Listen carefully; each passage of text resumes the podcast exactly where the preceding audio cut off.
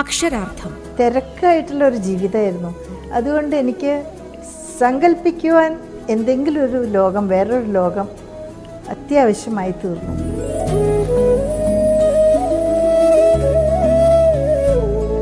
മാധവിക്കുട്ടി മലയാളത്തിന്റെ നീലാംബരി.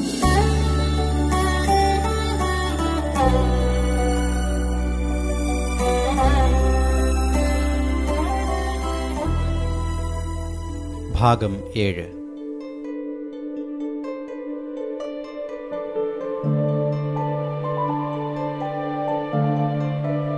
ആഴങ്ങളിൽ വേരോട്ടമുള്ള രതിബോധവും ആത്മപ്രകാശനത്തിനുള്ള ദാഹവും മാധവിക്കുട്ടിയുടെ പ്രേമഭാവനയിലെ ചേരുവകളാണ്.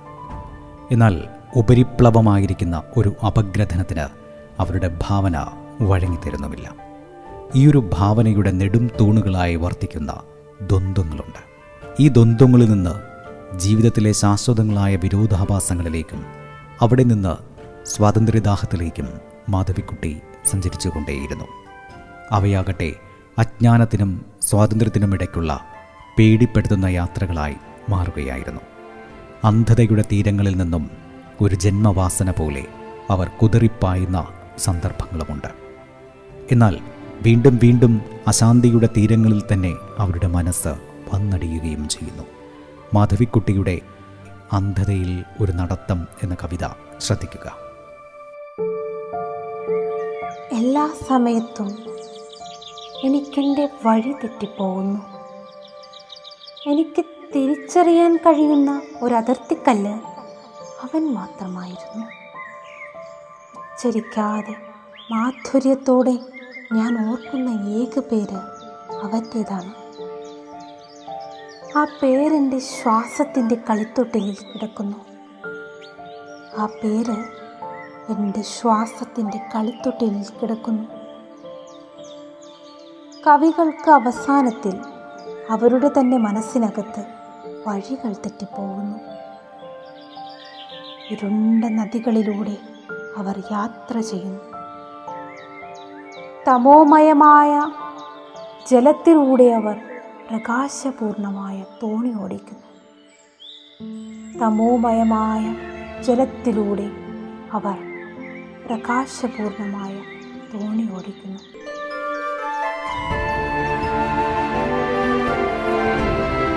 മനസ്സിന്റെ മണ്ണിൽ നിന്ന് മുളച്ചു പൊതുന്ന വിഹുലതകളും ഭീതികളും രോഷങ്ങളും സ്വപ്നങ്ങളുമാണ് മാധവിക്കുട്ടിയുടെ ലോകത്തെ ദീപ്തമാക്കിയത് മനുഷ്യരാശിക്ക് നഷ്ടമായ സ്വസ്ഥബുദ്ധി.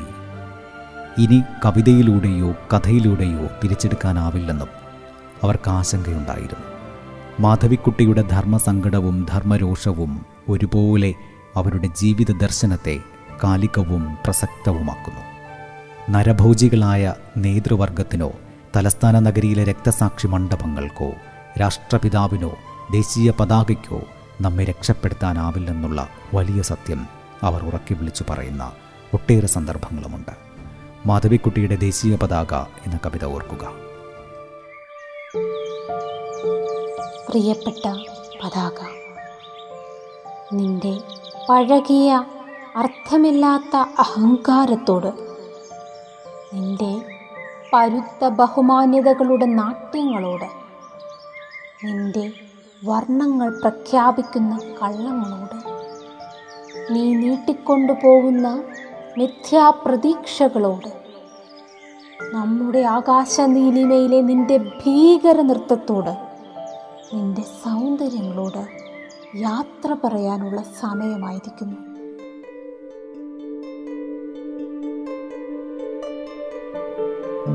മാധവിക്കുട്ടി എഴുതുന്നതെല്ലാം അശ്ലീലമാണെന്ന് വിശ്വസിച്ച പലരും ഇവിടെ എന്നുമുണ്ടായിരുന്നു.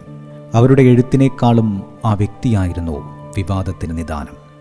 ബാലാമണി അമ്മയ്ക്ക് ഇങ്ങനെയൊരു മകളോ എന്ന് അത്ഭുതം കൊണ്ടിരുന്നവർ അർത്ഥമാക്കിയത് മറ്റൊന്നുമായിരുന്നില്ല.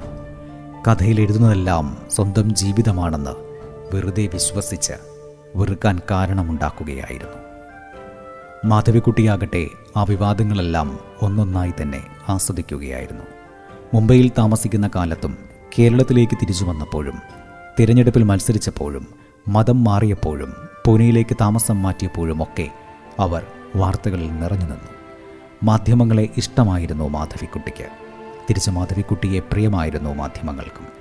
നിഷ്കളങ്കമെന്ന് തോന്നിക്കുന്ന അവരുടെ വാക്കുകളിലെ ചേർച്ചക്കേടുകളായിരുന്നു അവരെ എപ്പോഴും വിവാദങ്ങളിൽ കൊണ്ടു ചെന്നെത്തിച്ചത്.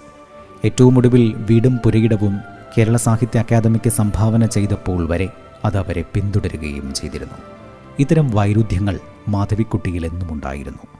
വേഷം കെട്ടിയിരിക്കുമ്പോഴും പുന്നയൂർക്കുളത്ത് പൊന്തി വരുന്ന ബ്യൂട്ടി പാർലറുകളെ അവർ നിന്ദിക്കുമായിരുന്നു.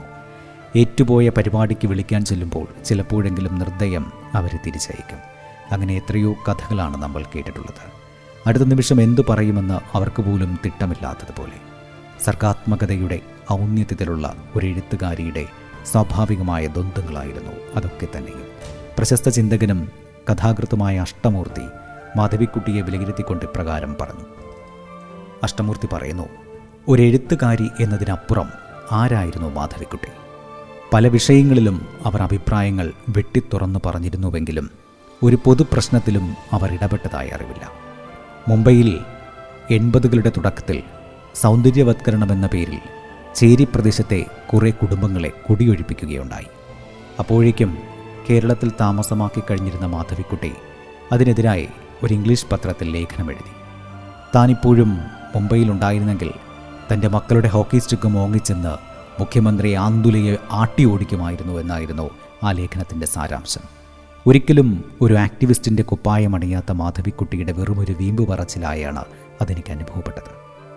അന്തുലയെ ആട്ടിയോടിക്കണമെന്ന് മാധവിക്കുട്ടി ശരിക്കും ആഗ്രഹിച്ചിട്ടുണ്ടാവും. ഉച്ചരിക്കുന്ന നിമിഷത്തിലെങ്കിലും അവരുടെ വാക്കുകൾ കപടമായിരുന്നില്ല. എല്ലാ അഭിമുഖങ്ങളിലും അത് നമുക്ക് ബോധ്യമാകും. അവരെഴുതിയ വാക്കുകളെ പോലെ തന്നെ. മാധവിക്കുട്ടി മുംബൈയിലായിരുന്നപ്പോൾ എം പി നാരായണപിള്ളയുടെയും മാനസിയുടെയും സൊറകളിൽ എപ്പോഴും അവർ കാണുമായിരുന്നു. തിരിച്ച് നാട്ടിലെത്തിയപ്പോൾ സാറ ടീച്ചറുടെയും ഗ്രേസിയുടെയും പ്രിയ എ എസിന്റെയും വർത്തമാനങ്ങളിൽ മാധവിക്കുട്ടി എപ്പോഴും കഥാപാത്രമായി വരികയും ചെയ്തു. മാധവിക്കുട്ടിയെ നേരിട്ട് കാണാൻ കഴിയാതിരുന്ന ദുഃഖം ഉള്ളിലൊതുക്കിക്കൊണ്ട് അഷ്ടമൂർത്തി തുടർന്ന് പറഞ്ഞു മാധവിക്കുട്ടിയെ നേരിട്ട് കാണാൻ ഒരിക്കൽ പോലും എനിക്ക് അവസരമുണ്ടായിട്ടില്ല. മുംബൈയിൽ താമസിക്കുന്ന കാലത്ത് ഒരു ബുദ്ധിമുട്ടും ഉണ്ടായിരുന്നില്ല ചെന്ന് കാണാൻ. കേരളത്തിൽ വെച്ചും അത് സംഭവിച്ചിട്ടില്ല. ആരാധന മൂത്തു നിൽക്കുന്ന എന്റെ മകൾ പലവട്ടം ചോദിച്ചിരുന്നു അച്ഛ നമുക്ക് മാധവിക്കുട്ടിയെ കാണാൻ പോകണ്ടേ എന്ന്? വേണമെന്നുണ്ടായിരുന്നു. ഒടുവിൽ അവർ പൂനെക്ക് താമസം മാറിയപ്പോൾ ആ മോഹം എന്നേക്കുമായി അവസാനിക്കുകയായിരുന്നു.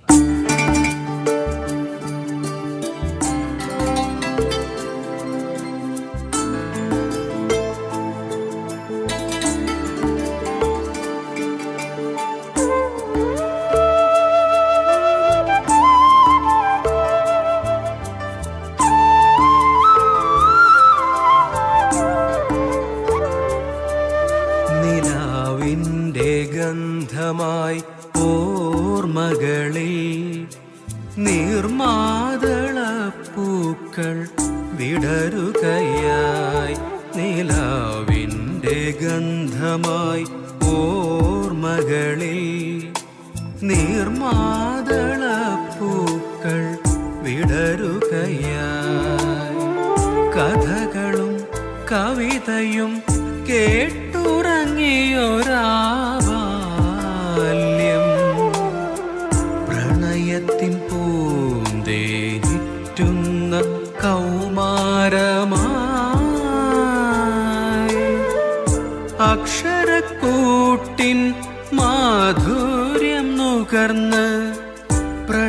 പ്രണയത്തിൻ രാജകുമാരിയായി. പ്രണയത്തിൻ രാജകുമാരിയായി. നിലാവിന്റെ ഗന്ധമായി ഓർമ്മകളിൽ നീർമാതളപ്പൂക്കൾ വിടരുകയാ.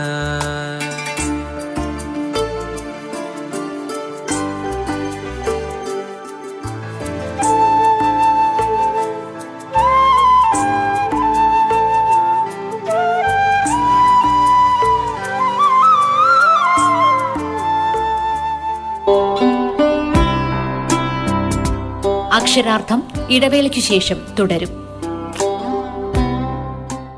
റേഡിയോ കേരളയിൽ നിങ്ങൾ കേട്ടുകൊണ്ടിരിക്കുന്നത് അക്ഷരാർത്ഥം.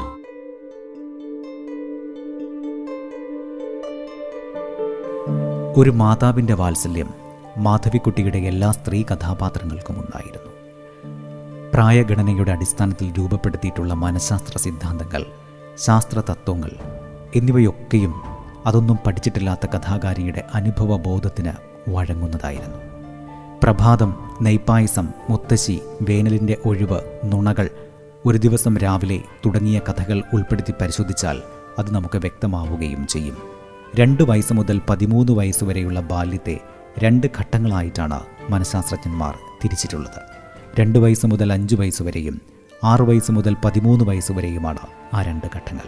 ഇതിൽ ആദ്യ ഘട്ടത്തിലുള്ള കുട്ടികൾ ഈ കഥകളിൽ കുറവാണ്.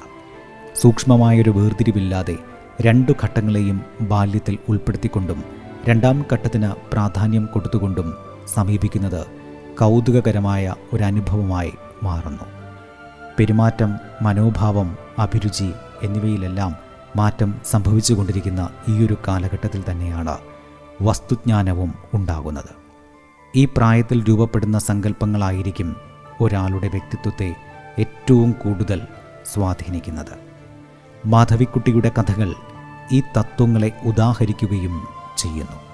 മാധവിക്കുട്ടിയുടെ ശക്തമായ കഥകളിൽ ഒന്നായ വേനലിന്റെ ഒഴിവിൽ നിന്നുള്ള ഏതാനും ഭാഗങ്ങൾ കേൾക്കാം.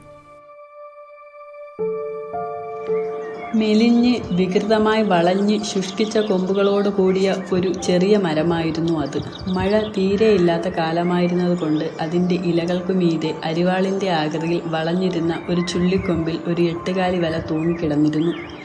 തെക്കേപ്പറമ്പിൽ മരിച്ചവരെ ദഹിപ്പിക്കുമ്പോൾ നടന്ന നടുന്ന തെങ്ങുകൾക്കിടയിൽ ഒരു വരമ്പിനോട് ചേർന്ന് നിൽക്കുകയായിരുന്നു ആ മരം. ഞാൻ ഇവിടെ വരേണ്ടവളല്ല പക്ഷേ എന്നെ നശിപ്പിക്കരുത് എന്ന് ഞങ്ങളോട് അത് പറയുന്നതായി എനിക്ക് തോന്നി. ഞാൻ മുത്തശ്ശിയുടെ ഒപ്പം നടന്നു. തെങ്ങിന്റെ ചുവട്ടിൽ കിടന്നിരുന്ന മച്ചിങ്ങകൾ എന്റെ പാവാടയുടെ മടക്കിൽ നിക്ഷേപിക്കുകയായിരുന്നു. അതെന്തു മരാ? ഞാൻ മുത്തശ്ശിയോട് ചോദിച്ചു. മുത്തശ്ശിക്ക് കാഴ്ചശക്തി ചെറുപ്പം മുതൽക്കേ വളരെ കഷ്ടിയായിരുന്നു. അതുകൊണ്ട് കണ്ണുകൾ അല്പം ഇറുക്കിക്കൊണ്ട് അവർ ഞാൻ ചൂണ്ടുന്നിടത്തേക്ക് നോക്കി. ഓ അത് ഞാവല. ഞാവലോ? ആ അമ്മ ഞാവൽപ്പഴം കണ്ടിട്ടില്ലേ? കടും വയലറ്റ് നിറത്തിലെ കോട്ടിക്കായുടെ വലുപ്പത്തിലെ അമ്മ കണ്ടിട്ടുണ്ടാവില്ല. അത് തിന്നാൻ പറ്റുമോ പിന്നെ കുറച്ച് ചവർപ്പുണ്ടാവും. മധുരോ ഞാൻ സ്കൂളിൽ പഠിക്കുമ്പോൾ എത്ര തിന്നിരിക്കുന്നു? പറഞ്ഞപ്പോൾ ഒന്ന് ഓർമ്മ വരുന്നു. എന്റെ കൂടെ പഠിച്ചിരുന്ന ഒരു മഠത്തിലെ ദേവു ആ ദേവുവിന് വലിയ കരുനാവാർന്നു. എന്നോട് പറയാണ് കുട്ടിയെ കുട്ടിയുടെ കണ്ണ് കുപ്പിപ്പിഞ്ഞാണത്തിന്റെ ഞാവൽപ്പഴ ഇട്ട പോലെയാന്ന്. ഞാൻ കണ്ണ് പൊട്ടുമെന്ന് എന്നെ വിചാരിച്ചു. അന്ന് രാത്രി എനിക്ക് ഉറക്കേ ഉണ്ടായില്ല. മുത്തശ്ശി തെങ്ങിന്റെ ചുവട്ടിൽ കിടന്നിരുന്ന ഒരു കൊതുമ്പെടുത്ത് കുടഞ്ഞ് വിഷയം മാറ്റി. വെന്ത വെളിച്ചെണ്ണ ഉണ്ടാക്കുമ്പോൾ അരിക്കാനാ. ഞാൻ ആ ഞാവൽ മരത്തിന്റെ അടുത്തേക്ക് നടന്നു. അതിന്റെ കടക്കൽ ഒരു മാളമുണ്ടായിരുന്നു ആ ദേവു എവിടെ? ഞാൻ ചോദിച്ചു. മുത്തശ്ശി ചിരിച്ചു. ദേവുമൊക്കെ മരിച്ചുപോയി. ഇനി ഞാൻ മാത്രമേ ജീവിച്ചിരിക്കുന്നുള്ളൂ. എന്റെ കൂടെ ഉണ്ടായിരുന്നവരൊക്കെ പോയി. കാർത്തു വടക്കേമുറി ചിന്നമ്മോ മാരാത്യ കുഞ്ഞു. ഇവരൊക്കെയായിരുന്നു മുത്തശ്ശിയുടെ കൂട്ടക്കാർ. അവരൊക്കെ മരിച്ചോ. ഇപ്പം മുത്തശ്ശിക്ക് ആരുമില്ല. ഓ ഫ്രണ്ടായിട്ട് എനിക്ക് മുത്തശ്ശിയോട് കലശലായ അനുപമ തോന്നി. ഞാൻ അവരുടെ അടുത്തേക്ക് ചെന്ന് അവരുടെ അരക്കെട്ട് കെട്ടിപ്പിടിച്ചു. മുത്തശ്ശിക്ക് ഞാനില്ലേ? ഞാൻ ചോദിച്ചു. മുത്തശ്ശിക്ക് ഞാനില്ലേ? അതെ അമ്മു മുത്തശ്ശിക്ക് അമ്മു മതി. അവർ എന്റെ കയ്യെ മുറുക്കി പിടിച്ചുകൊണ്ട് പറമ്പിൽ നിന്നിറങ്ങി മുറ്റത്തേക്കെത്തി. ജീവിതത്തിന്റെയും പ്രകൃതിയുടെയും സമസ്ത ഭാവങ്ങൾ പുനഃസൃഷ്ടിക്കുന്ന രചനാശൈലിക്ക് ഉടമയായ മാധവിക്കുട്ടിയുടെ മികച്ച ചെറുകഥകളിൽ ഒന്നാണ്. ആസ്വാദക ഹൃദയങ്ങളെ ഒന്നടങ്കം വശീകരിച്ച നെയ്പായസം എന്ന രചന. നെയ്പായസം മധുരിക്കുമെങ്കിലും ഈ കഥ വായിക്കുമ്പോൾ ഉള്ളിൽ സങ്കടം നിറയുന്നു. നെയ്പായസം എന്ന കഥ സ്ത്രീത്വത്തിന്റെ പ്രതീകമാണ്. അമ്മയുടെ സ്നേഹത്തിന്റെ വാത്സല്യത്തിന്റെ കരുതലിന്റെ പ്രതീകമാണ്. കൂടാതെ ഒരു പുരുഷന്റെ നഷ്ടത്തിന്റെ പ്രതീകം കൂടിയാണ്. ഭർത്താവിന്റെ വരികളിലൂടെയാണ് ഈ കഥ മുന്നോട്ട് പോകുന്നത്. അച്ഛനും അമ്മയും കുട്ടികളും അടങ്ങിയ ഒരു കുടുംബത്തിൽ പെട്ടെന്നൊരു ദിവസം ഭാര്യ യാത്ര പറയുമ്പോൾ അത് ഭർത്താവിന്റെ ഉള്ളിലുണ്ടാക്കുന്ന ആഘാതം വേദന ഇതൊക്കെയാണ് ഈ കഥയുടെ ഉള്ളടക്കം. താൻ താക്കോലെടുത്ത് ഉമ്മറത്തെ വാതിൽ തുറന്നു. അപ്പോഴാണ് അവളുടെ കിടപ്പ് കണ്ടത്. വായ അല്പം തുറന്ന് നിലത്ത് ചെരിഞ്ഞു കിടക്കുന്നു. തലതിരിഞ്ഞ് വീണതായിരിക്കുമെന്ന് വിചാരിച്ചു. പക്ഷേ ഹോസ്പിറ്റലിൽ വെച്ച് ഡോക്ടർ പറഞ്ഞു ഹൃദയസ്തംഭനമാണ്. മരിച്ചിട്ട് ഒന്നര മണിക്കൂറായി. പല വികാരങ്ങൾ. അവളോട് അകാരണമായൊരു ദേഷ്യം. അവളിങ്ങനെ താക്കീതുകളൊന്നും കൂടാതെ എല്ലാ ചുമതലകളും തന്റെ തലയിൽ വെച്ചുകൊണ്ട് പോയല്ലോ. ഇനി ആരാണ് കുട്ടികളെ കുളിപ്പിക്കുക?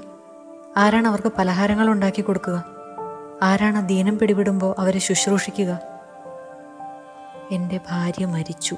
അയാൾ തന്നെത്താൻ മന്ത്രിച്ചു. എന്റെ ഭാര്യ ഇന്ന് പെട്ടെന്ന് ഹൃദയസ്തംഭനം മൂലം മരിച്ചതുകൊണ്ട് എനിക്ക് രണ്ട് ദിവസത്തെ ലീവ് വേണം. എത്ര നല്ലൊരു ലീവ് അഭ്യർത്ഥനയായിരിക്കും അത്. ഭാര്യയ്ക്ക് സുഖക്കേടാണെന്നല്ല ഭാര്യ മരിച്ചു എന്ന്. മേലുദ്യോഗസ്ഥൻ ഒരുപക്ഷെ തന്നെ മുറിയിലേക്ക് വിളിച്ചേക്കാം. ഞാൻ വളരെ വ്യസനിക്കുന്നു അയാൾ പറയും. അയാളുടെ വ്യസനം. അയാൾ അറിയില്ല. അവളുടെ അറ്റം ചുരുണ്ട തലമുടിയും ക്ഷീണിച്ച പുഞ്ചിരിയും മെല്ലെ മെല്ലെയുള്ള നടത്തവും ഒന്നും അയാൾക്കറിയില്ല. അതെല്ലാം എന്റെ നഷ്ടങ്ങളാണ്. വാതിൽ തുറന്നപ്പോൾ ചെറിയ മകൻ കിടപ്പറയിൽ നിന്ന് ഓടി വന്നു പറഞ്ഞു അമ്മ വന്നിട്ടില്ല. അവർ ഇത്രയും വേഗം ഇതെല്ലാം മറന്നു വന്നോ? ടാക്സിയിലേക്ക് കയറ്റിവെച്ച വെച്ച ശരീരം തനിച്ചു മടങ്ങി വരുമെന്ന് അവൻ വിചാരിച്ചു. അയാൾ അവന്റെ കൈ പിടിച്ചുകൊണ്ട് അടുക്കളയിലേക്ക് നടന്നു. ഉണ്ണി അയാൾ വിളിച്ചു എന്താ അച്ഛാ? ഉണ്ണി കട്ടിലിന്മേൽ നിന്ന് എഴുന്നേറ്റ് വന്നു. ബാലൻ ഉറങ്ങി "ഉം, നിങ്ങളൊക്കെ വലതും കഴിച്ചോ? ഇല്ല. അയാൾ അടുക്കളയിൽ തിണ്ണമേൽ അടച്ചു വെച്ചിരുന്ന പാത്രങ്ങളുടെ തട്ടുകൾ നീക്കി പരിശോധിച്ചു. അവൾ തയ്യാറാക്കി വെച്ചിരുന്ന ഭക്ഷണം ചപ്പാത്തി ചോറ് ഉരുളക്കിഴങ്ങ് കൂട്ടാൻ ഉപ്പേരി തൈര് ഒരു സ്ഫടികപാത്രത്തിൽ കുട്ടികൾക്ക് വേണ്ടി ഇടയ്ക്കിടയ്ക്ക് ഉണ്ടാക്കാറുള്ള നെയ്പായസവും.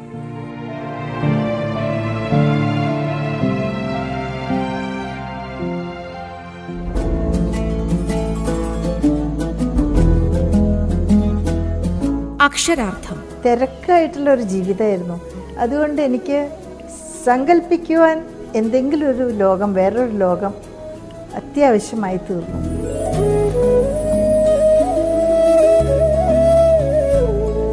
മാധവിക്കുട്ടി മലയാളത്തിന്റെ നീലാംബരി.